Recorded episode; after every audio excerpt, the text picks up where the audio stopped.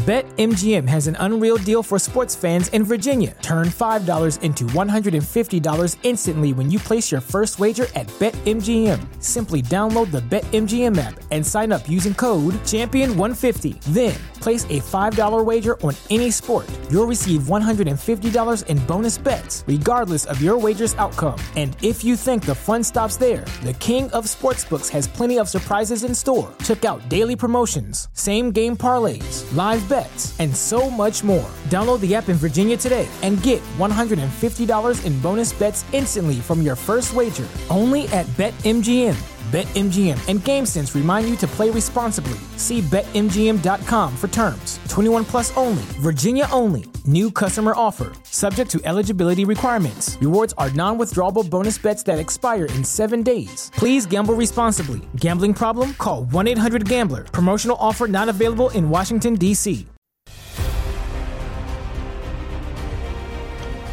Well, hello there, and welcome back in. Happy March, happy mayhem, happy brackets with everything that is transpiring, including in and around the 2023 NCAA tournament that does get underway later on this week with CBS and the, what is it now, Warner Discovery Network and family of channels, uh, TNT, TBS, and truTV, what used to be Turner uh, Broadcasting. They're going to have full coverage of the 2023 Big Dance. And uh, to that end, I cannot wait. I cannot wait for everything that is going to transpire. And we are glad that you're with us because we're going to do some special March coverage and conversations in and around all of the college basketball.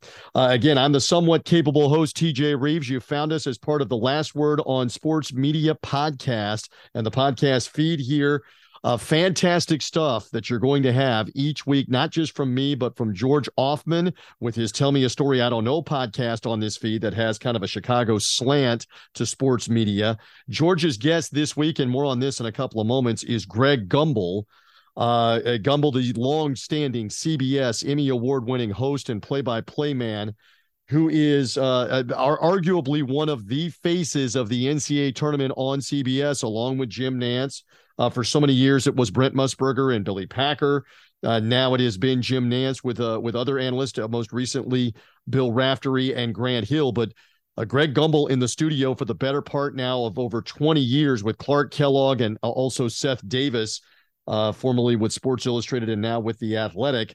Th- those guys, institutions in the studio in and around Selection Sunday and the NCAA tournament coverage all the way through the Final Four. You'll hear George talking to Greg Gumbel about the NCAA tournament, his place in covering it, and a couple of stories as well. Full conversation, part two of their conversation, immediately preceding this podcast on the podcast feed. But we're actually going to play you a couple little uh, clips from George and Greg and that conversation to promote it even further here in a little bit. So stand by uh, for that as we rock along. Also, Mike Gill and Phil DeMont Mullen with the Announcer Schedules podcast. They are out every week. They talk about who's broadcasting it, who's doing what and where nationally, TV, radio.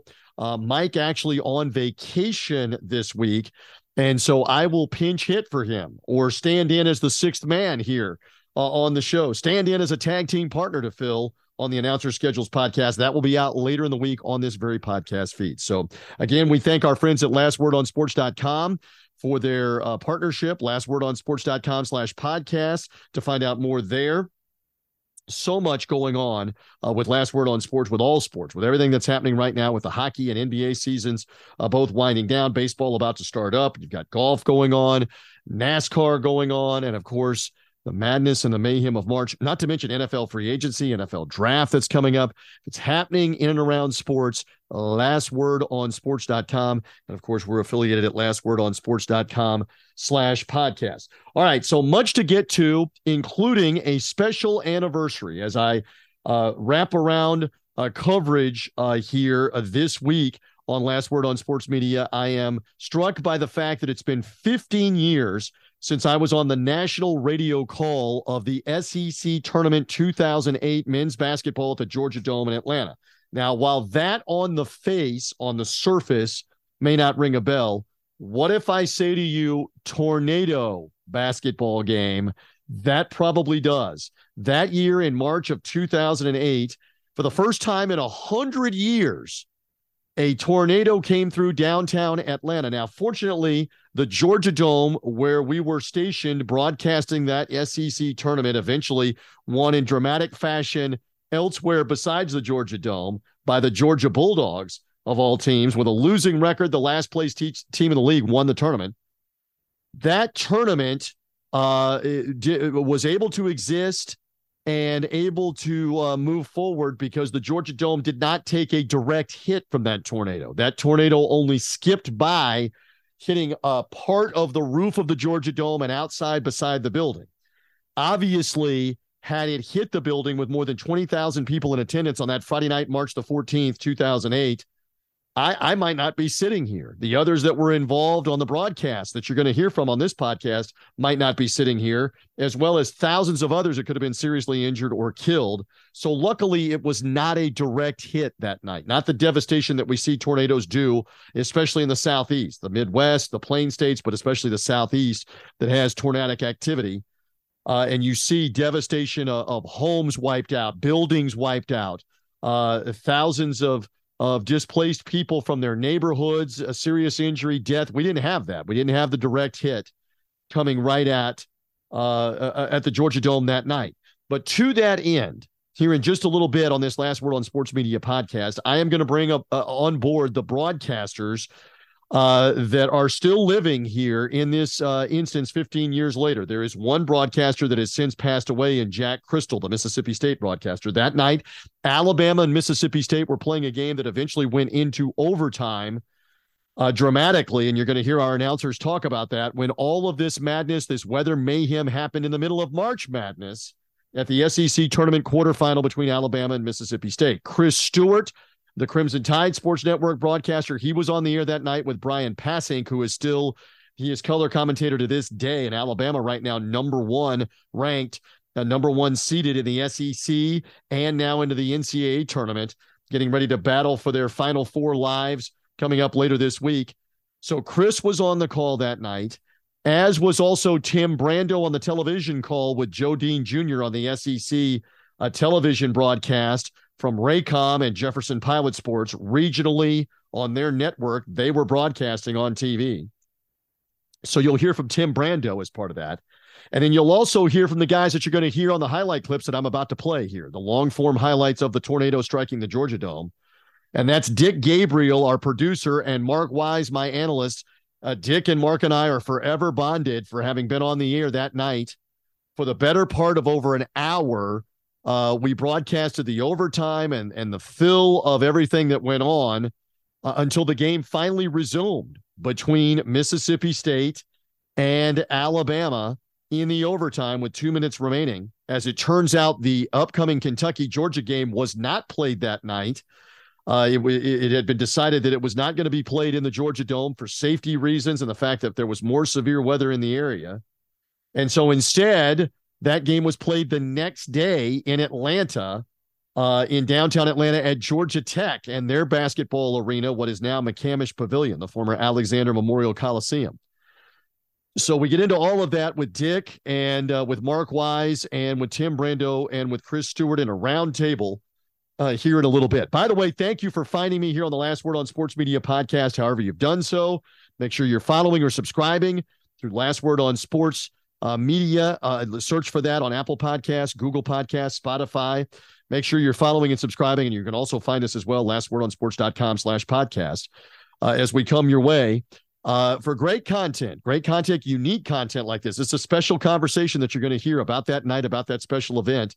Interviews, insight, analysis on everything going on in sports media nationally, uh, newsmakers, uh, interviews, uh, ratings, who's doing it well, etc. You'll find all of that right here.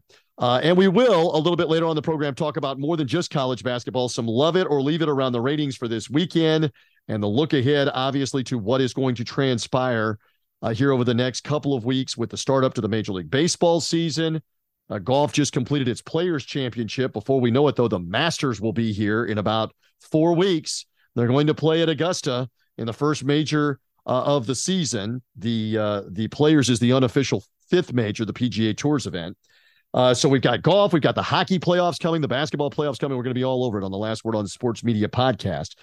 Uh, but now back to this game and back to what happened on March 14th, 2008. So, again, that night, Alabama and Mississippi State were locked up in a quarterfinal game, spot in the semifinals on the line. It had been a very uh, uh, well played game, intense basketball game down the stretch of the game. And this is where it ties into the tornado. And you'll hear the guys talking about this later on in the roundtable.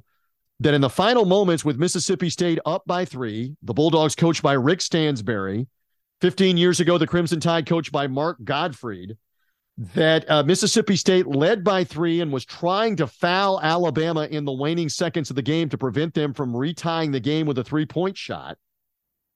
But the end result is they did not get the foul, did not get the foul call. And instead, you're going to hear the highlight of how Mykal Riley of the Alabama Crimson Tide forced the overtime and then led to the craziness of the tornado in downtown Atlanta, delaying things in that overtime, as opposed to the game having been over and Alabama and Mississippi State fans would have more than likely left the arena minutes before the tornado would have come uh, through the area of Centennial Olympic Park, CNN, and the Georgia Dome as it did.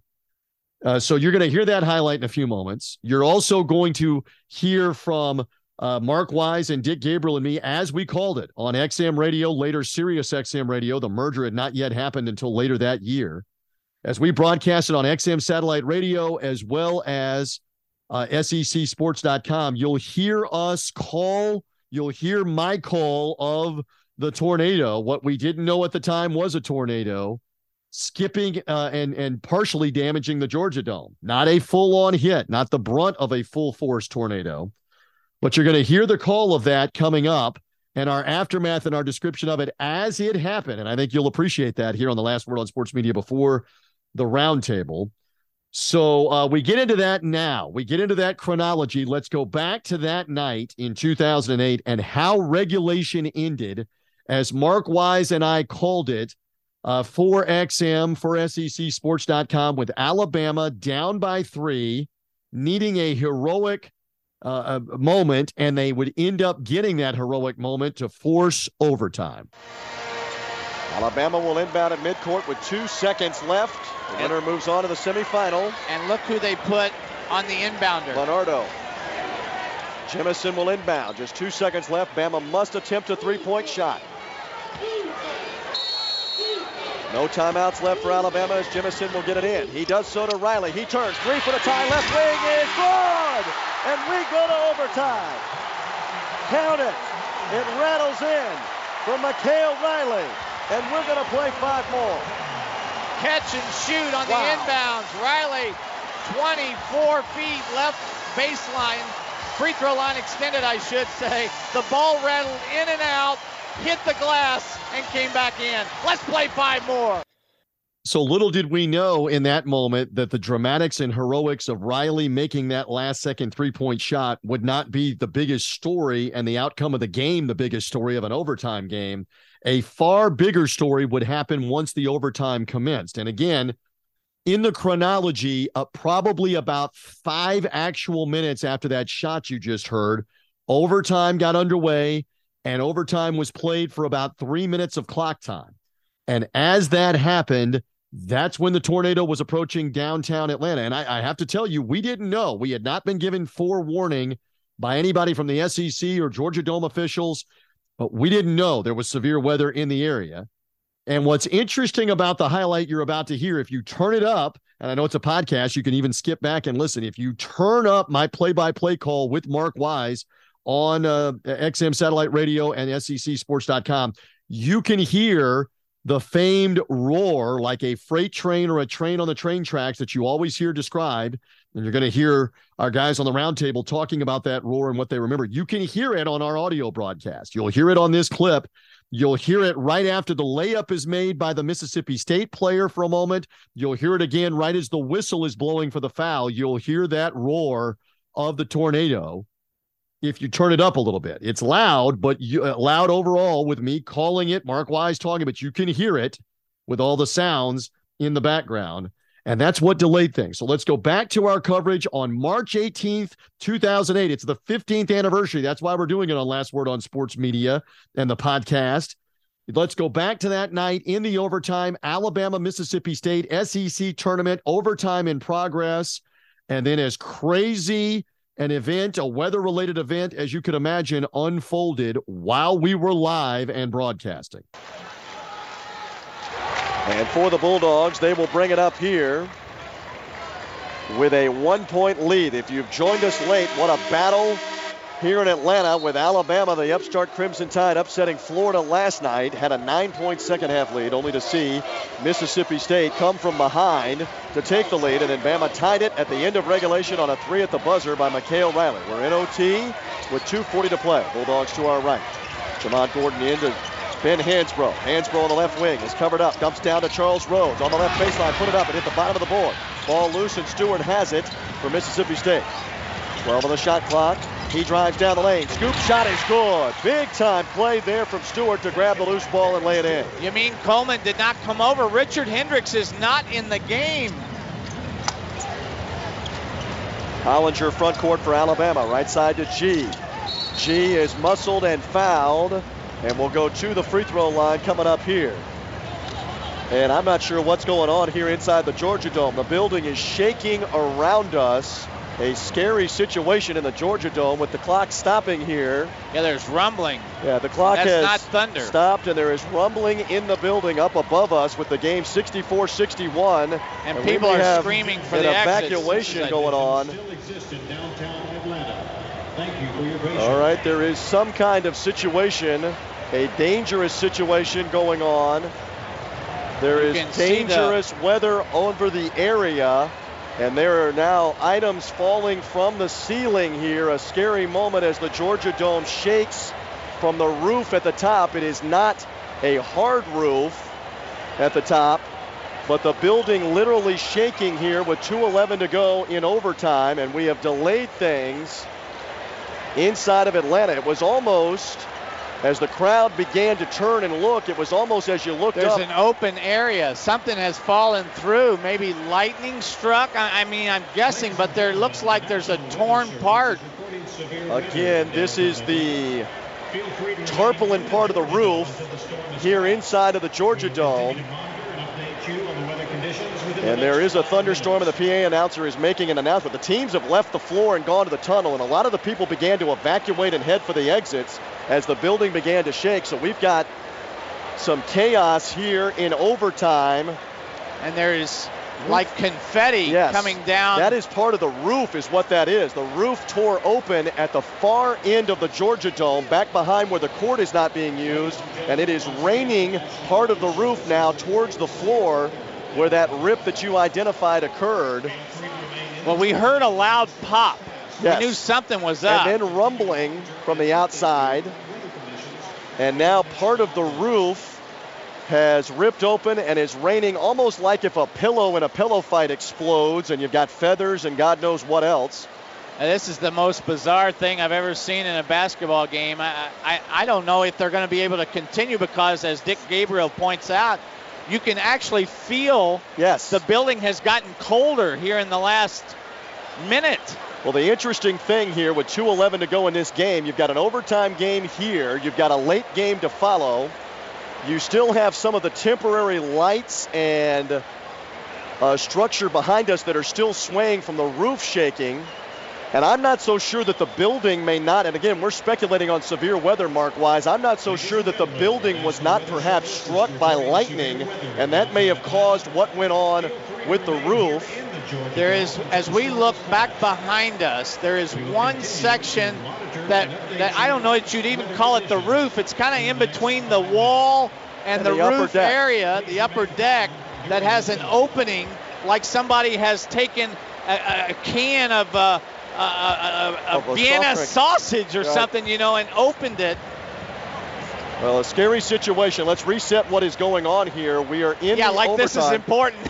we are in the overtime of Mississippi State and Alabama in the SEC tournament here, and at the 2:11 mark, something has occurred. We're not going to speculate as to what it was. Something has occurred involving the building and the roof. And Mark Wise, when I looked behind us, the roof was shaking. yeah, you could see. And the girders around Yeah. us were shaking, and people began to evacuate. The teams have left the floor, and we've been given no definitive word as to how long we're going to be delayed or if we are going to resume in this situation here in the overtime. You would have to think that safety is the first and foremost concern. And right now, there's a lot of people. There's about 20,000 or more people in this arena, and I, a lot of people wondering. I'm wondering if we should be out of here. Yeah, is what I'm beginning to wonder. And again, as soon as we get official word on what the authorities want to do with evacuating the building and what the authorities want to do with resuming the game, we'll bring that to you. So we're kind of at the mercy of the SEC officials, the Georgia Dome building officials here in Atlanta. Now, this is my first SEC basketball tournament. You're a veteran Welcome of this. Welcome to the SEC tournament. I have to believe that this is a first here in the building, and I believe our Dick Gabriel has an update on what's going on. You've got holes in this building there. Oh, to, another to one, left, yes. Another one beyond, and there's one over on this side as well. We're told basically ripped open by the weather. Now, here's a point of reference for you. The plan back where we're from in Rupp Arena, in a situation like this, they want folks to stay put because they're actually safer, believe it or not, other than running, making a mad dash for the exits. They want right. people to stay put here. People are wondering should they stay or go. If you look up on the concourse, you've got folks under the harder ceiling. But right now, they have asked people basically to stay put. There's a severe weather alert up on the big boards talking about the severe weather in downtown Atlanta. It says feel free to remain in the Georgia Dome, but a lot of folks, as Mark pointed out, have already left. Well, it is. Dick, a- here's my question to, to you and TJ. As we look at these holes, are we seeing the outside, I'm or not are we sure. seeing part of the wall? Because all I saw three lightning. holes, all three are in the same Yeah. between the seating here in the upper deck and what I would consider the roof. So I'm not seeing it's actually the roof. But it's but just it's the below. there's an inner there's an inner curtain there, but I saw a lightning flash through the hole on the far side. All right. now, Bizarre. what we should bizarre. mention, what we should mention too, is we're in the lower level at one end of the Georgia Dome, what would be the end zone of the football configuration, and what we're talking about is at the opposite diagonal corner of what would be the opposite end zone behind where we are on the basketball court. And again, guys, when I turned around and looked, the top of the roof was shaking as if something was going to come crashing down. That's when people began to scatter behind us. We don't know if it was a lightning strike or what has occurred. And again, uh, Mark, there are certain partitions, if you will, above the upper deck seating. Those partitions are ripped, and the roof apparently is not ripped open as we look up uh, through the lights on this. And again, all of this stuff Let's is just uh, kind of on the fly here. And again, the teams have left the court now some five minutes ago or more in overtime with Mississippi State winning the game. And we continue to talk here while we await what official word might be about when we resume, if we resume. And that's the way that Dick Gabriel and Mark Wise and I called it. And we continued to fill on the air for almost an hour before the game resumed. We did take a couple of commercial breaks, but we continued to wait because you didn't know when are they going to resume this game. You kept hearing us talk about uh, in the coverage a 10 minute delay. We're waiting uh, 10 minutes. They're going to come out. They're going to warm up. That that went on for 20 minutes, for 30 minutes uh, with the teams. Rick Stansbury's Mississippi State team, Mark Gottfried's uh, Alabama team back in the locker rooms waiting. They would come back out eventually about 55 0 minutes after the stoppage. They would warm up for a few minutes, get loose. That gave everybody the chance to get back on the air with the Raycom Jefferson Pilot TV broadcast. I'm not sure if they ever left the air in its entirety, but the Alabama Crimson Tide radio network, the Mississippi State Bulldog radio network, everybody with XM and SECSports.com, we had to get back on the air, get ramped up, get ready to go with stations and affiliates and et cetera. So the game would resume, and eventually Mississippi State hung on to win the game. Despite Riley's heroics at the end of regulation for Alabama with the made three pointer, Mississippi State won the game in overtime. So that would set into motion the chain of events of the tournament finishing at Georgia Tech, as it would. And eventually the Georgia Bulldogs, with a losing record, won three games in less than 30 hours to go on to the NCAA tournament as the last place team in the SEC. Incredible story. They beat Mississippi State in the delayed uh, uh, semifinal. They they uh, they then proceeded on. Uh, did the Bulldogs after beating Kentucky in the quarterfinal? They beat Mississippi State that same night, that Saturday night, the fifteenth, in the semifinal, and then beat the Arkansas Razorbacks the next day. But all of that was the next two days. Uh, we're still talking about Friday night, March the 14th, and let's get to our roundtable discussion now. Again, with Chris Stewart of the Crimson Tide Sports Network, who is still on the call these 15 years later with the top seeded Alabama Crimson Tide 2023, as he was 15 years ago. Tim Brando, who was on the call on regional television on Raycom and Jefferson Pilot's TV call with Joe Dean Jr. And Mark Wise and Dick Gabriel back with me in the present day now on the Last Word on Sports Media podcast. Let's go back and relive it all with our roundtable discussion here of that night, the tornado game in the SEC tournament 2008. And as I mentioned, I have the roundtable here. You're hearing not only from the guys that you just heard from on the call on SiriusXM, IMG Radio, and SECSports.com. Uh, Mark Wise is now here with me on the roundtable. Dick Gabriel, 15 years later, is here with me on the roundtable. And we have added the other voices. Uh, Chris Stewart, who was on the Alabama Crimson Tide Sports Network call that that night, and Tim Brando, who was on the call with Joe Dean Jr. on television with Raycom and Jefferson Pilot. We add all of them to the discussion. Here we are 15 years later. Gentlemen, great to have all of you. Chris Stewart, they just heard a lot of, of Mark and Dick and me talking. When you reflect 15 years later, what do you remember about the mayhem in the overtime and and having to talk our way through an, a real unknown, uncertain situation, Chris? For one thing, I look around this Zoom and I can tell you this table is a lot rounder than it used to be 15 years ago, for one thing.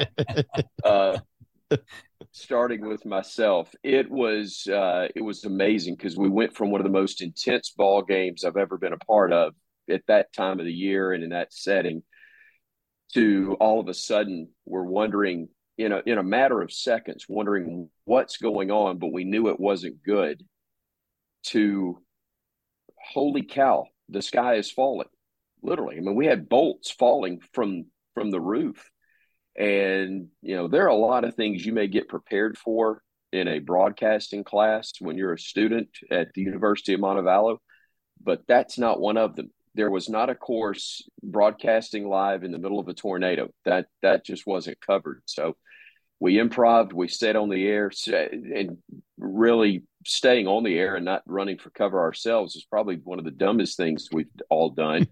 but we did it, and thankfully, we lived to tell about it 15 years later. No doubt. And Mark even said in the comment that we just played, I'm not so sure that we should still be here or not. We also welcome the Tim Brando. Love Timmy B for all these reasons. Uh, he's with us on the 15th anniversary. My God, it's been 15 years, but Timmy still looks the same. I love it. Uh, Makeup for men. Uh, hair, hair club for men. Uh, mm-hmm. You still have some. I don't have as much anymore. Uh, when you reflect, what do you remember? What do you want to say about go, going almost into news mode as we all had to do, Timmy B? The the message from my mentor, Curt Gowdy, the great Curt Gowdy, the American sportsman who is uh, uh, probably some of your listeners are too young to know who exactly I'm talking about, but Google him. Uh, the real American sportsman, the guy that did the first Final Fours that we saw on NBC pre Dick Enberg uh, in the mid 70s when I was um, coming out of high school and going into college. I, I got to meet him and he became my mentor at the 82 Final Four. And I'll never forget, uh, TJ, he said to me, Remember, kid, about our business, they don't pay us for what we do, they pay us for what we might have to do. And uh, extended fills because of weather and and the like. I think we've all dealt with that at some point in our lives uh, covering either baseball or or football or gosh, even auto racing. They have some of the longest delays and layovers under the caution as any as any sport in in America. But but that was a different one because it was a news event, and uh, you know you got a you got a tornado uh, coming right down on the top of the Georgia Dome in a very specific area. Uh, we were staying at the Marriott Marquis, by example, and you know didn't know when we came out of the place after we finally got through the game, and then we were told after the long delay that the Georgia Kentucky game would not be played. And that was another 45 minutes that we were on the air after uh, Alabama and Mississippi State had come out and completed their game. So it was, and by that time, uh, our syndicated broadcast on Raycom and Jefferson Pilot had been picked up live by CNN. uh, and and uh, and Fox News too at that time. So uh, we were in fact covering a as as Chris mentioned, it was a news event, not a sports event at that point. And uh, I had to immediately go into that role as basically the anchor man of uh, of of the coverage of a tornado that had hit the Georgia Dome and was influencing and impacting a um, you know a college basketball game that was very important. Um, it, it's a little bit like a lot an out of body experience. You just completely go out of sportscasting mode. Something else that's a hell of a lot more important is taking place. Uh, we had a great, you know, Buzz uh, is one of the great uh, sideline ad lib guys on the planet, and he was our sideline guy for that game. And um, you know, the outstanding Kentucky broadcaster, and had been in a variety of roles. Had called games, and had also been a sideline reporter for us at times on um, the SEC Game of the Week in football. He was tremendous. He was just working everybody. He was like uh, the annoying uh, flea that just wouldn't stop bothering either the officials or who's in control of the dome, you know, all that to get the latest. And and uh, Joe Dean, who I is very, I'm very close. I was very close to Joe, and we all miss Joe, and uh, that's another story for another day. But uh, he was fantastic to adjust the way he did to what I had to do, and uh, and then just finding out where we were going to go next was was the whole deal. TJ, it was all right. What's next? Sure you know, our producer is Alex Farmartino is now one of the lead producers on the ACC network and ESPN. He's doing XFL games now. Alex was, um, uh, he grew up that night. He was a very young producer. he grew up that night. No doubt. Dick Gabriel, by the way, and I will publicly acknowledge him here, was our guy uh, kind of quarterbacking what was going on. I'm talking on and on with Mark Wise. Dick, pick it up. You were finding out information. You were coming back and relaying that to us, as we heard in the clip that we just played here on this last word on sports media podcast that we're playing. What do you reflect on uh, in that whole news mode situation that we're all describing? Dick, what do you what do you remember? What do you reflect on 15 years later? Wearing two hats, you know, being a producer, trying to stay in touch with Sirius XM radio to find out what do we do, but also running across the floor and and and being a pest like Dave was and saying, "What do you got? What's going on?" and little inside baseball. We could not sign off on on satellite radio until we knew what time we were coming back on, so they could they could program the computer. So my guys, you guys, had to had to fill as as Timmy did, as Chris did.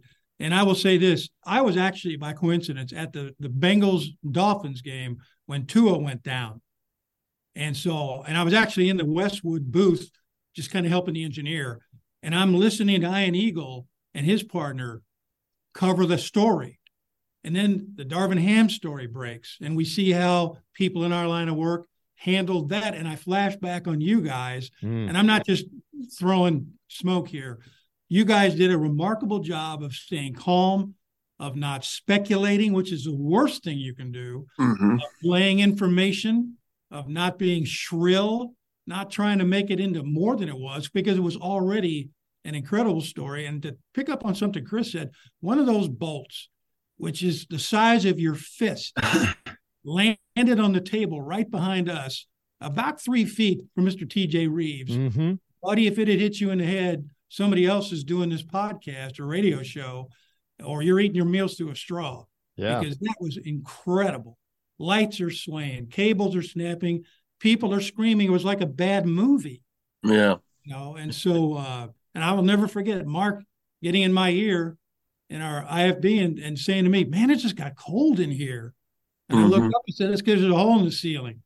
It did just took off from there. It did. It did. And Mark Wise, I'll just bring you in real quick on this same point. Part of the uncertainty was we didn't know if and when they're going to resume the final two minutes of overtime. That's what we all right. kept talking th- to, through on this. Chris on the Alabama broadcast, Tim on TV with Joe Dean Jr. and others, you and I. That at some point they could reemerge from the tunnel, finish the overtime, which they eventually did, but we didn't know that uncertainty there, Mark Wise, as part of it. No, we didn't. And one of my, I guess, memories that I will go to my grave with, everybody here will remember the scoreboard was swaying overhead. and it wasn't swaying from 1159 to 1201. I mean, it was it was swaying from 1150 to 1210. I mean, it was a it was a path going back and forth. And then to, to piggyback off what Tim said earlier, I don't know that I had any appreciation for the damage that was done in the area until we got in the car to go back to the hotel after it all. And you saw the damage, you saw the flooding, you saw, uh, I mean, it, it was a downtown Atlanta was a mess. And I don't think I was prepared for that. How, how many of you guys thought that it had been a terrorist attack or that a plane had hit the building? Did it not, happen immediately y'all? No, I didn't. It, no. Not, not me. I'll tell you why, Chris. Uh, and maybe it was because of our headphones. Uh, maybe if I hadn't had headphones on, I can certainly see why maybe uh, some of the crowd felt that way mm-hmm. because maybe they didn't hear what I heard. But we've got those headphones on and we're getting all kinds of great, you know, I'm one of those guys that likes to hear effects in my ear. If the audio guy says, mm-hmm. Tim, do you want effects? I always say yes, because two reasons. One, it gives me more energy and enthusiasm to fight through the uh, the noise, uh, and also if I if something's being said on the at the uh, scores table uh, between coaches and or officials, I, I want to be able to hear it uh, in real time. Well, in this case, I could hear the freight train sound of a tornado. Yeah, and I know I uh, we talk about um, that there is a rule in our business: don't speculate. Uh, but I I wasted no time saying this is a tornado, and we got Dave Baker to make sure to find out from the National Weather Service that it was in fact a tornado, and to what degree it was a tornado. But uh, you know, I live in Northwest Louisiana, which is in the middle of Tornado Alley. It's uh, we sometimes miss it, but we've had you know just in the last month we've had uh, somewhere in the neighborhood of 10 to 15 tornadoes. And one just recently, while I was uh, uh, in Washington, D.C., doing a game a week ago Sunday, came right between my my daughter's house, which is a mile away, and, and our house, Southern Trace. And so we know what those things sound like. We've taken cover. And so I didn't waste much time before I said in the aftermath, you can see the ripple effect. The other reason was you could see the rippling effect in the way the Georgia Dome was constructed. It was almost like watching sheets swirling around, you know, the sheets of your bed, you know, mm-hmm. swirling around. And and then to hear what we heard, which was in my headphones anyway, the sound of uh, what would be a freight train. Um, I've been hearing those all my life. So I never thought about it being a terrorist attack, but because of the time of it happening, because we were only, you know, eight years removed seven years removed from a terrorist attack, it was certainly understandable that fans would feel that way, or someone that maybe didn't have the technology in their ear that I did uh, to make that call. But I, I didn't waste any time making it, and I probably should have waited. But once Buzz found out, yes, the, the Weather Service says this was a um, was it F two? I'm trying to remember now. F two, F three. What was it? F two. I think there, it was F. There were a bunch of Fs coming out of my my. yeah. I know that. I don't know how many there were. there were a bunch of Fs. In doing the play by play, and Alonzo Gee is driving the baseline, and the whistle blows, or, or he's on the baseline, and the whistle blows, and I think it was Tony Green, and I see Tony and Alonzo pointing to the area behind where we all were broadcasting that that end zone to our left or that that baseline to our left. And i turn and look and i saw people the first thing my eyes were drawn to is the people that were running out of the bleachers. Well the side of town i grew up on when you see the the bleachers like that there's a fight. So i'm thinking all right first there's a fight. Then i looked up and saw that ripple that tim was talking about with the roof and i thought uh-oh attack. Because again now we're we're seven years removed from mm-hmm. 9-11 at this point. And this is all in i mean in a matter of a half second second you know whatever it was. It wasn't a lengthy process. These are just flashes that go through sure. your mind. I'm thinking bomb. And then i thought dear lord it's an airplane. And the from airplane about that time i turned and my boss Michael Alford, who was our general manager at the Crimson Tide Sports Network at the time, and now is the athletic director at Florida State, uh, he said, "We just got hit by a tornado." And that's what I re- relayed to the audience. We just got hit by a tornado. And it was amazing. Tom Stipe, you know, we filled an hour just as you guys were doing, and, and it was Brian Passing, Tom Stipe, and myself who were doing that. And Tom, our producer, had the the wherewithal to to get our friend uh, James Spann, who's one of the most recognized meteorologists in the state of Alabama in the southeast, a local meteorologist, but well respected, known. He got him on the phone and and I asked the question. I said, James, did we just get hit by a tornado? And he said, Yes, you absolutely did. So we were able, just like Tim was talking about, we went into news mode, which is, um, you know, from a broadcast standpoint, it was a wonderful experience and opportunity from somebody who's sitting underneath all of that roof rippling and bolts falling from the sky. It, it was pretty scary. But the one reason that I stayed on the air and and didn't do what instincts were saying, which is just duck under the table and chunk the headset. Um, 15 years ago, I guess it would have been my father would have been 78 years old. And I know my dad, I knew my dad, who's not with us anymore, but I knew dad would be listening. And I knew that as long as I kept talking, dad knew I was okay.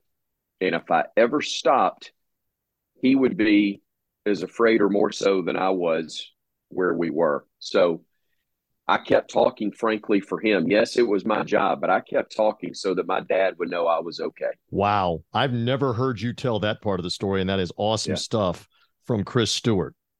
I kept talking because it's the closest I've ever been to being Jim Cantore. Yes. That's the only reason I kept talking. We, we just kept filling. Well, it, to Chris's point, uh, when the red light comes on, whether it was my radio show uh, or a national broadcast on any one of the throng of networks I've worked for over these last five decades, that red light has always represented the spirit of my father. And uh, and I recommend to all young broadcasters that the, the, the when you look into the camera or when you are about to go on the air and look at that microphone, that red light that says on air, um, you want to look at that person uh, as though that is the the love of your life, the person that you care most about. And as a kid, certainly that was my my dad, uh, and now it, it represents the spirit of my father. So it's a wonderful thought that he had about his dad and and what made him think that he needed to keep uh, bumping his chops and making sure that uh, loved ones knew how he um, was doing. But uh, about 20 to 25 minutes into it, I'm not going to lie. I go inside baseball again. Your your phone is is um, your your phone is blowing up. If you still had cell service, and I did for about half of the time, about 25 to 30 minutes of the time, I had cell service, and I'm hearing from fellow broadcasters, people in our business that are watching in hotels at other conference tournaments, and it's like uh, you know, in one case, uh, I won't divulge the name, but one of the guys that was a broadcaster said to me, you know, holy blank, Tim, you're having an Al Michaels moment, yes. uh, which which was something that that hit me too, you know, because as broadcasters, all of us, I think, have to say he's the standard bearer for how to handle a crisis situation during a broadcast when an earthquake takes place in the middle of the World Series, and because that uh, lived in the Bay Area, he he could they could take shots from choppers and everywhere, and he could tell you exactly what you were looking at. Uh, you know, in San Francisco, it had nothing to do with a baseball game. Well, that crossed my mind, and it and it stabilized me uh, to to not overdo it, to remain sort of the traffic cop for information. Um, uh, one of those bolts that uh, that you guys were talking about that nearly hit you that could have been a real problem. Uh, it hit right between uh, Joe and I, but it wasn't nearly as big. It was like a washer, a couple of right. washers. Okay. And it's like, okay, what else is going? And it was about that time the guys that still were on camera, the guys that were up top, you know, that were shooting the main play-by-play cameras, we had to cut them loose because they were in really harm's way with that gondola going back and forth in the scoreboard. So they were released from their camera positions very early. But the guys, uh, and you could see that big gaping hole in the top of the Georgia Dome. Uh, I never thought that we would finish the the, the the the Kentucky Georgia game would ever be played, but the conference office didn't make a decision until we were about 45 minutes past the outcome of the state Alabama game. Uh, but we still had to fill. Um, the other thing that that I can't get rid of, just thinking about that that particular moment in time, was when we did get out. The question became, okay, what are we going to do now? Uh, Absolutely. Will we come back in the morning, eh, or are they going to call Tom Hammond uh, and Larry Conley in? We're that this. There's another game to go in the nighttime session, so Joe and I are, are scheduled to do it. And sure enough, um, when people ask me all the time, well, what did you do when you got back to your hotel? The power was out, right? And I'm like, no. Once you got past that that four, sort of four block area that had all, I mean, it looked like a third world country out there when we left. It did. Mm-hmm. But when you got uh, down further, about five or six blocks, right about where the Marriott Marquis is located, and not far from the SEC hotel, which is the Hyatt, which is like right across the street from it, or they're actually connected almost. They had power. You would have never known there was an issue. I mean, they were in jocks and Jills and the varsity you know, party watching this stuff on CNN, and we're thinking, uh, my God, all of Atlanta must just be desolate now. And that was not the case.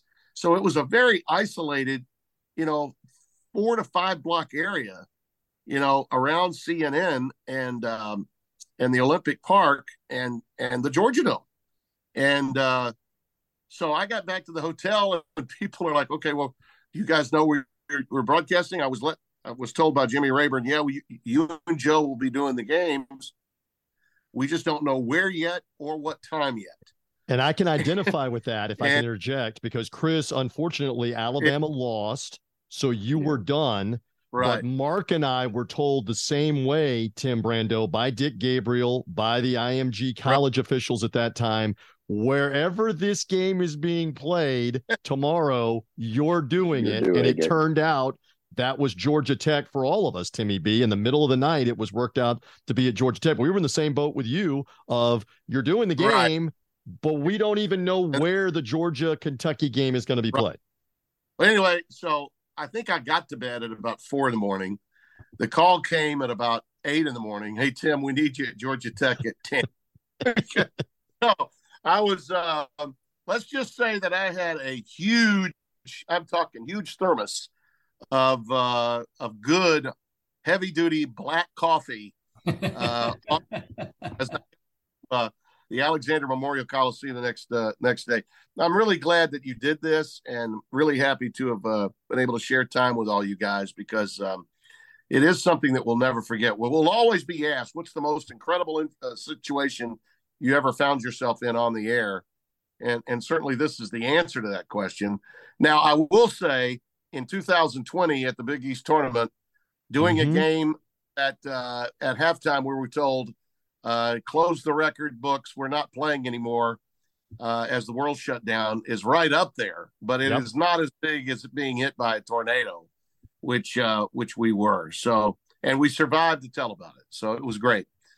And Mark Wise, I want you to follow up on what Tim Brando was just saying and what I was saying to him. There, there was certainty for us that we knew we were working the Georgia Kentucky game, yeah. the game that was supposed to be played that Friday night, but we just didn't know where it would be. And uh, I think we had a belief it was not going to be in the Georgia Dome, that we were not going to go back there. But what do you what do you remember? And then it got even crazier when Georgia, with a losing record, won the game with Kentucky on a last second three that we called, and then won three games in like 28 hours to make the NCAA tournament with a losing record. The story became an even crazier story because of what happened at Georgia Tech after yeah. that.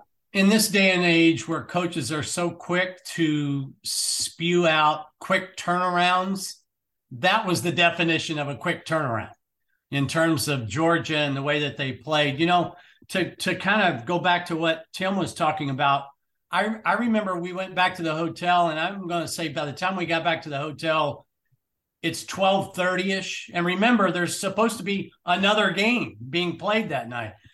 And then we're trying to find something to eat and you can't find anything to eat. So by the time i mean literally by the time you get to bed it's it's two three o'clock in, in the night. And then we didn't know until the next morning that we were going to georgia tech. And then you know i'm from kentucky we have big families but if you'll remember they limited the attendance to only the the the staffs the players and their families all i can say is man, those Kentucky players had big families because there was more big blue in in at Georgia Tech in that arena than there was any other color. I can relate to the to the audience that's listening to us when we got to Georgia Tech.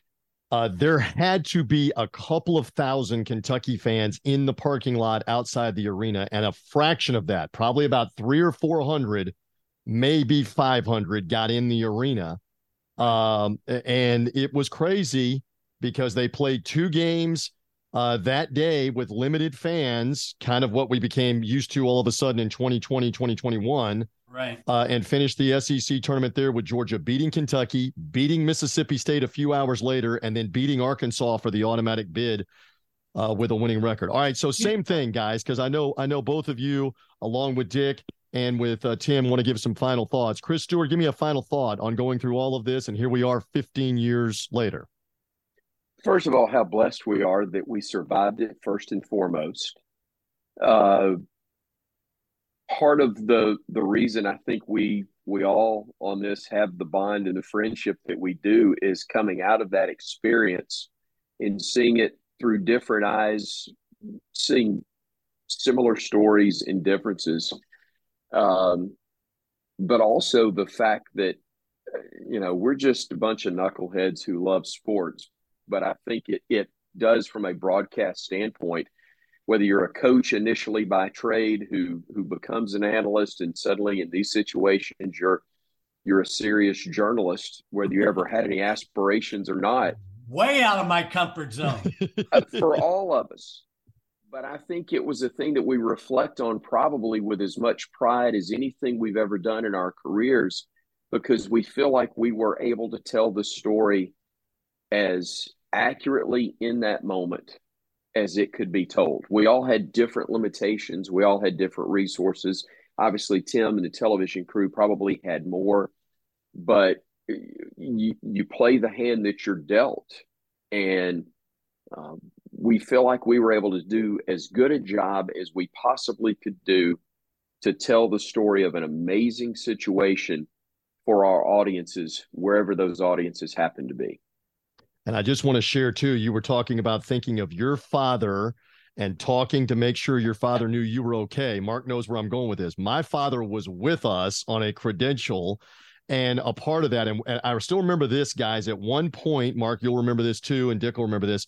He tapped me on the arm about a minute to two minutes into this and kept pointing to that large arm that was holding the TV monitor above us, rocking over the top of us. And that was the first time I had noticed that was because dear old dad mm-hmm. was almost saying we might need to get under the table yeah. here shortly with that and then yeah. there was another interesting part where as long as we went during the delay of about an hour before they resumed the game my father disappears and he disappeared not just to go to a concession stand or go to the restroom. He went up back behind us in the third level where the dome officials, the SEC officials, and other curiosity seekers had gone to go see for himself what went on back behind us to the left at the other end of the Georgia Dome. And he came back, and suddenly he was back about 15 minutes later and said, There are gaping holes ripped open at that end of the arena. Yeah. And at that point, Mark Wise, you and I began to talk more after yeah. after we had heard from him off the air. We're uh, how are we going to resume this game? How are yeah. we going to finish?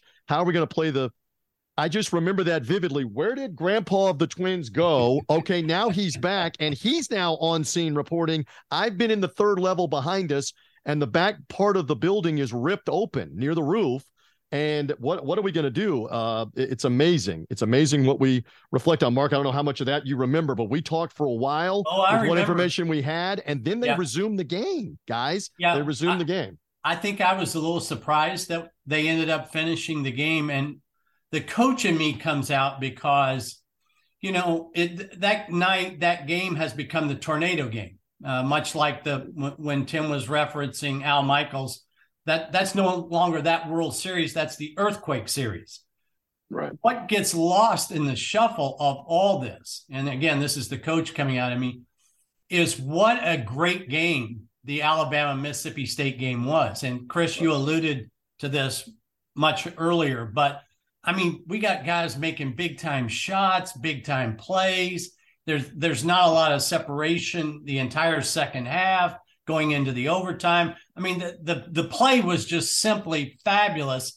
And sadly, that's gotten lost in the shuffle of this whole story. Yep. And, and, if I could add the fact that you said earlier also the the miracle that no one was killed. And yes. please correct me if I'm wrong. Nobody was killed in this, right? Nobody Correct. around the dome. Correct.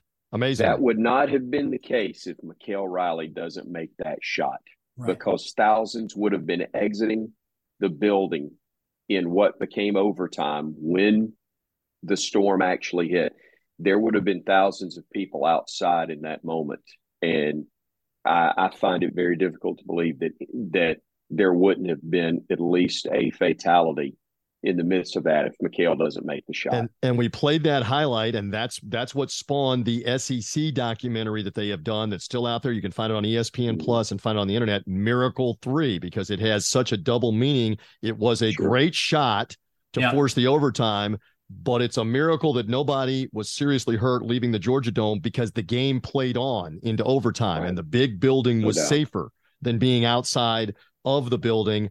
What an experience uh, that that we have gone through, that we have lived through uh, on this. Dick Gabriel, give me a final thought and reflection on looking back on this 15 years later. I just think about how lucky we all were that there weren't more injuries, fatalities. As, as, you all said, the damage. When my son and I walked back to the hotel, saw a car, the tornado had bounced off a building, showered a car with bricks, and covered it up to the windshield. Imagine coming to get in your car and it's covered yeah. with bricks. So the fact that there weren't more injuries, I'm so thankful. Uh, but thankful that you know you guys were up to that up to the task that night, and it's kind of bonded us. I mean, we've all remained friends through the years. Yes, when, you through, when you go through a situation like that, you know, it's something you never. Forget. You can't get rid of me, baby. I keep finding you around the anniversary. You cannot get rid of me. Yeah, and uh, then getting all... the call the next morning at 5 a.m. We're playing at Georgia Tech and calling my engineer and moving everything and oh boy, an experience we'll never forget. Gentlemen, thank you. You guys all did tremendous with me. I, I appreciate all of you, Chris Stewart, Dick Gabriel, Tim Brando, Mark Wise. Fantastic reminiscing on this 15 years on from March the 14th, 2008 and we're all around to still be talking about it. So I was thrilled to, to have this. Chris, thank you. My pleasure. Thank you. Mark Wise, tremendous stuff. I, I have always pledged to you that if there's ever bad weather again, you and I will do something else besides doing a game. But thank you for hanging with me and reminiscing about 15 years ago. Thanks for letting me be a part of it.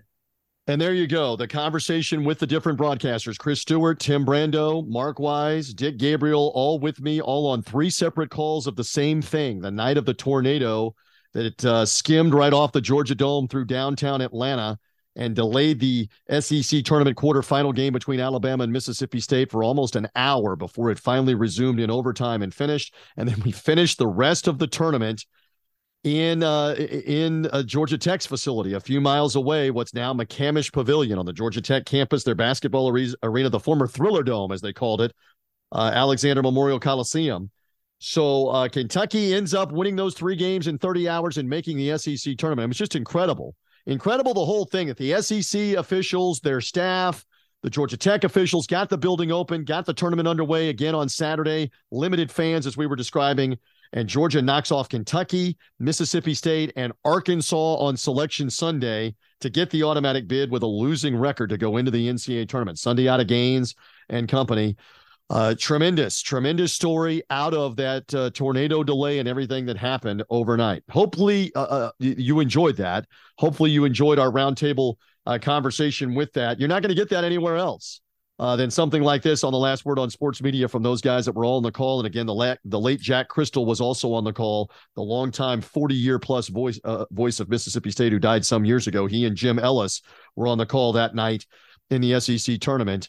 Uh, amazing to go back and to relive that. So hopefully you did enjoy that and that part of the conversation uh, here as a special part of the Last Word on Sports Media podcast. So now let's get into the home stretch here of things uh, on this edition.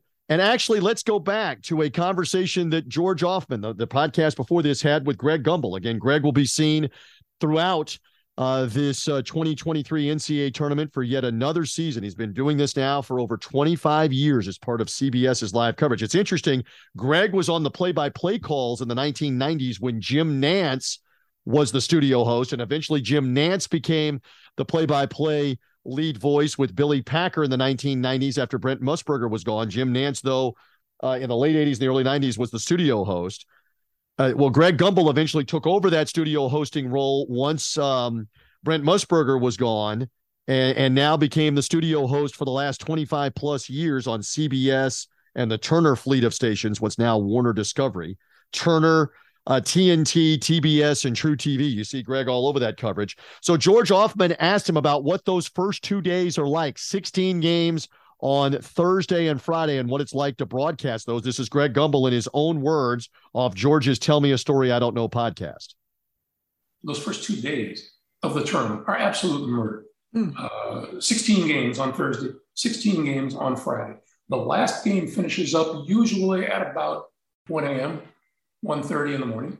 And then you have to be back in at 7.30 the next morning in order to be able to production meetings, uh, do voiceovers, uh, rehearsal, uh, do research, makeup, all of those things to get you set for, for, for the noon starting time. And then you do the same thing again. 16 different teams. It's the same thing like in football. I tell people, you know, you, you go all week long making up these boards to do a football game. And you say, well, why so much study? Said, because number 88 last week is not the same as number 88 this week. Yeah. You know, and, and those things change. Uh, pronunciations are important to me. Uh, there's been oh, a lifetime of people, maybe not completely mispronouncing my name, but distorting it a little bit from time to time. And, uh, and I never want to do that to an athlete. Uh, if I ever mispronounce an athlete's name, number one, I hear it from his family. Number two, I hear it from the school or the team. And, and number three, I apologize for it as soon as I can because I don't think that's that, that's that's something light or should be taken for granted. Very interestingly, uh, George uh, also found out from Greg Gumbel what it was like back in 1990. Greg had worked the NCAA tournament as a play-by-play man with Quinn Buckner. Remember that was the magical run of Loyola Marymount after the death of their uh, fallen teammate Hank Gathers from a heart attack from cardiac arrest during their conference tournament. Loyola Marymount magically went on a run all the way to the Elite Eight, won two dramatic uh, early games, uh, playing with such emotion, uh, really wiped out both New Mexico State and the defending champion Michigan in the Long Beach Arena in the first two rounds. Greg Gumbel and Quinn Buckner were on the call in 1990. Uh, and, and Greg was a play by play guy at that point when Brent Musburger could not reach a new contract with CBS, and his deal expired at the Final Four. So his last broadcast was UNLV's blowout win of Duke to win the national title. And so here was Greg Gumbel going back to 1990 now, 33 years ago, uh, remembering what it was like to be around a CBS legend, Brent Musburger, after Musburger was announcing, I- I'm no longer going to be here at CBS. Greg Gumbel, in his own words, off George's podcast. And when I heard about it, you know, I, I saw Brent and I went over and I started to say something and I opened my mouth and nothing came out. And he looked at me and he put his hand on my shoulder and he goes, sit down. We sat down and he says, listen, you're going to be fine. And he said, don't worry about me. I'm going to be fine. But see, I had known Brent from our days in Chicago. So it wasn't, you know, he was at Channel Two when I started at Channel Five. Yes. So this, so this wasn't, so this wasn't, uh, uh, two strangers talking. We had known each other, and um, and and it was a little bit overwhelming at times to be able to, to, to step into the shoes of someone who basically made pregame television. Again, that's part of the Tell Me a Story I Don't Know podcast series. Immediately following this podcast, you'll hear part two with Greg Gumbel in its entirety. He talks more about being with Charles Barkley, about Northwestern, his alma mater, getting into the NCAA tournament not once, but they're back in the field now. So uh, George has all of that with Greg Gumbel in the podcast preceding this one, Tell Me a Story I Don't Know, does a fantastic job with local, regional members of the Chicago sports media, but he branches it out to national members of the media as well. Uh, for example, Jason Benetti is coming up on a future podcast here. Chicago ties as the White Sox broadcaster, but you've seen him, you've seen him nationally on ESPN. You see him nationally now on Fox's coverage of uh, of college football, college basketball, and Major League Baseball. So you'll hear from Jason Benetti with George as well. Uh, recently had Joe Maddon, the former Cubs manager, leading them to a World Series championship. And you can go back in his archive. George has had the likes of Bob Costas, Michael Wilbon, Kevin Harlan, Kenny Albert, uh, on and on down the list. Uh, uh, national national people as well as Chicago legends like Mike North, the sports radio legend, Dan Roan, the WGN TV legend, on and on down the list. Great stuff. Would tell me a story I don't know. Search search that out on this podcast feed. Last word on sports uh, media. All right, let's get to it. Let's wrap it up. Love it or leave it. Speaking of Greg Gumbel and that selection show, it won the weekend with over 5 million viewers. It was the most watched sporting event of the weekend.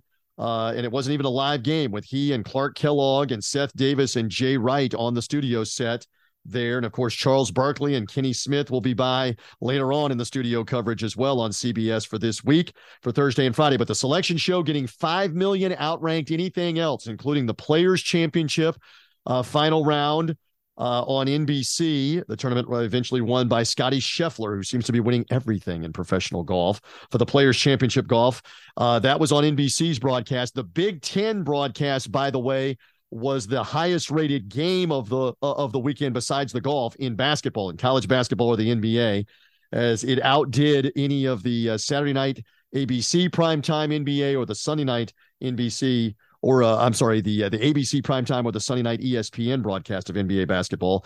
The uh, uh, Penn State versus Purdue matchup had right around a little over 3.1 million viewers leading into the selection show. And again, the charm of the selection show is you don't know who the teams are in the tournament. There's drama, there's surprise, suspense, and so that's why the audience builds for that. Uh, again, it was kind of interesting that uh, the Duke uh, win in the ACC championship game over Virginia was the next highest rated broadcast, but also in there the Big 12 with Texas's upset of Kansas. Both of those broadcasts getting just over 2 million people uh, to watch. The Pac 12 win by Arizona late night over UCLA had close to 2 million watching as well, just under it. So college basketball's ratings, though, will double and triple on Thursday and Friday. Those primetime games will easily get to 5 million, 7 million or more in prime time on CBS and the cable networks. We'll watch for those for later on in the week. Love it or leave it. I don't know how many of you have paid attention to this so far in spring training with all the coverage of spring training baseball. Now, obviously, March Madness is still overwhelming uh, spring training baseball games that don't matter but all of the different nuances that Major League Baseball is still going to include, where they're they're now banning the shift, uh, uh, having to have a certain number of players on the infield, uh, certain counts where you cannot change the defense after a certain count. Uh, they're all they're doing this all in the name of trying to save time. That's what the pitch clock is for, for the pitcher to be ready up on the rubber on the mound, for the batter to be in the batter's box. Uh, they're they're trying to expedite extra innings again with the ridiculous kind of like beer league or church league softball rules of, of put the runner on second base to start an extra inning to speed things up. Uh, to me, it's gone too far. It's too much in trying to speed the game up. I mean, certainly they're going to an extreme with the pitch clock to get it going, but you should be able to play defense how you want to play defense. And if you can if you can get your position players in place in time for the pitch to be made, you should be able to move them around within that 30 seconds to pitch the ball. So I don't understand what the complication is with that. Now they're implementing some of this, I believe, for next year. I mean, only Major League Baseball can confuse things. They they pass rules and legislation and say, yeah, but it's not for this season. It's for a year from now. So why did we have to pass it for this calendar year? I don't or last year. I don't understand that. But some of this in the name of speeding the game up has become ridiculous. I mean, would you tell an NBA team you can't full court press? Would, would you tell uh, an NFL team, you can't play six defensive backs or you can't blitz. A college a college football team, hey, uh, you you can't run the spread offense and throw the ball 50 times a game, stopping the clock. I mean, there you're getting into the actual execution of the game, the semantics of how the game is played. So the defensive shifts, I think, as long as you can do it within the 30 seconds of the pitch clock, you should be doing it on being allowed to do it on every pitch. And if you can't get set up and the pitch has to be made, then too bad. Too bad if you're out of position while that's going on and you're trying to shift around. Just didn't understand that part. All right, one more. Love it or leave it. You know, we mentioned earlier in the roundtable conversation that Miracle 3 documentary that is on ESPN Plus. You can search it. It's about the tornado game, Alabama, Mississippi State, March the 14th, 2008. Uh, but there, there are a fleet of documentaries. I've recently watched in recent weeks the Nolan Ryan documentary that is out there chronicling his Hall of Fame career, The Express, all of those great uh, moments, uh, no hitters for him. Uh, amazing career of Nolan Ryan and what he meant to the game, and as far as strikeouts and, and things that seemingly are going to just be untouchable in the baseball record book for for 20 years after his career, 50 years after his career or more in terms of strikeouts in particular. That that Nolan Ryan documentary is outstanding. I have not checked out the PGA Tour documentary that was out on Netflix. Got to see that, including that Mykal Riley Miracle Three, as it's called, to go back and relive the tornado game one more. I love I love going back into the nostalgia and analyzing these and all those great moments. And now, now that 1990 NCAA tournament that had so many stories, including the Loyola Marymount team that we mentioned, Jerry Tarkanian's UNLV, squashing Duke to win the title, Brent Musburger's last Final Four. I know we talked about that a few weeks ago on this podcast with Bryan Curtis from the Last Word on Sports Media podcast conversation with him, Bryan Curtis of The Ringer and their Press Box podcast, that when Brent Musburger got let go by CBS, and they didn't just outright fire him, they didn't renew his deal. They couldn't come to a contract agreement. So that was it at the end of the Final Four. But as Bryan Curtis pointed out, this was such a big deal that in terms of newspapers, I know a lot of people don't know what a newspaper is in the present day and don't have it uh, for the coverage. It, it was getting more play than the fall of communism in April of 1990 on the front page of a paper, national news, that Musburger is out at CBS.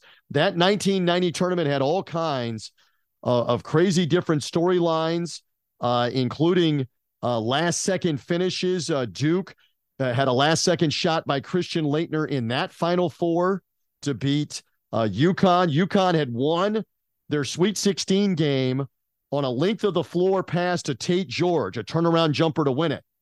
And then UConn loses two days later to Christian Laettner's last second shot. Laettner inbounds, gets the give and go, and makes the winning shot for Duke to go to the Final Four and eventually lose to UNLV. And of course, Laettner famously two years later hits the last second shot on the link to the court pass from Grant Hill that you've seen so many times.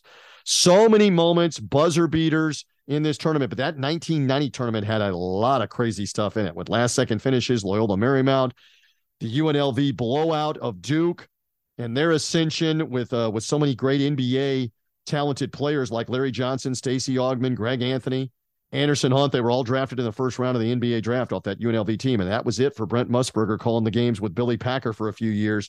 Jim Nantz would then start an over 25 year relationship with Billy Packer calling the NCAA tournament with Greg Gumbel in the studio. Uh, they're starting uh, after 1990. All right. So there you go. Some love it or leave it to conclude things. Again, many thanks to Mark Wise, Dick Gabriel, Chris Stewart, and Tim Brando on the roundtable conversation. Hope you enjoyed that as much as we did bringing it to you on the Last Word on Sports Media podcast, the roundtable about the tornado SEC tournament game, Alabama and Mississippi State. Love that. To go back and relive that as many times as we can.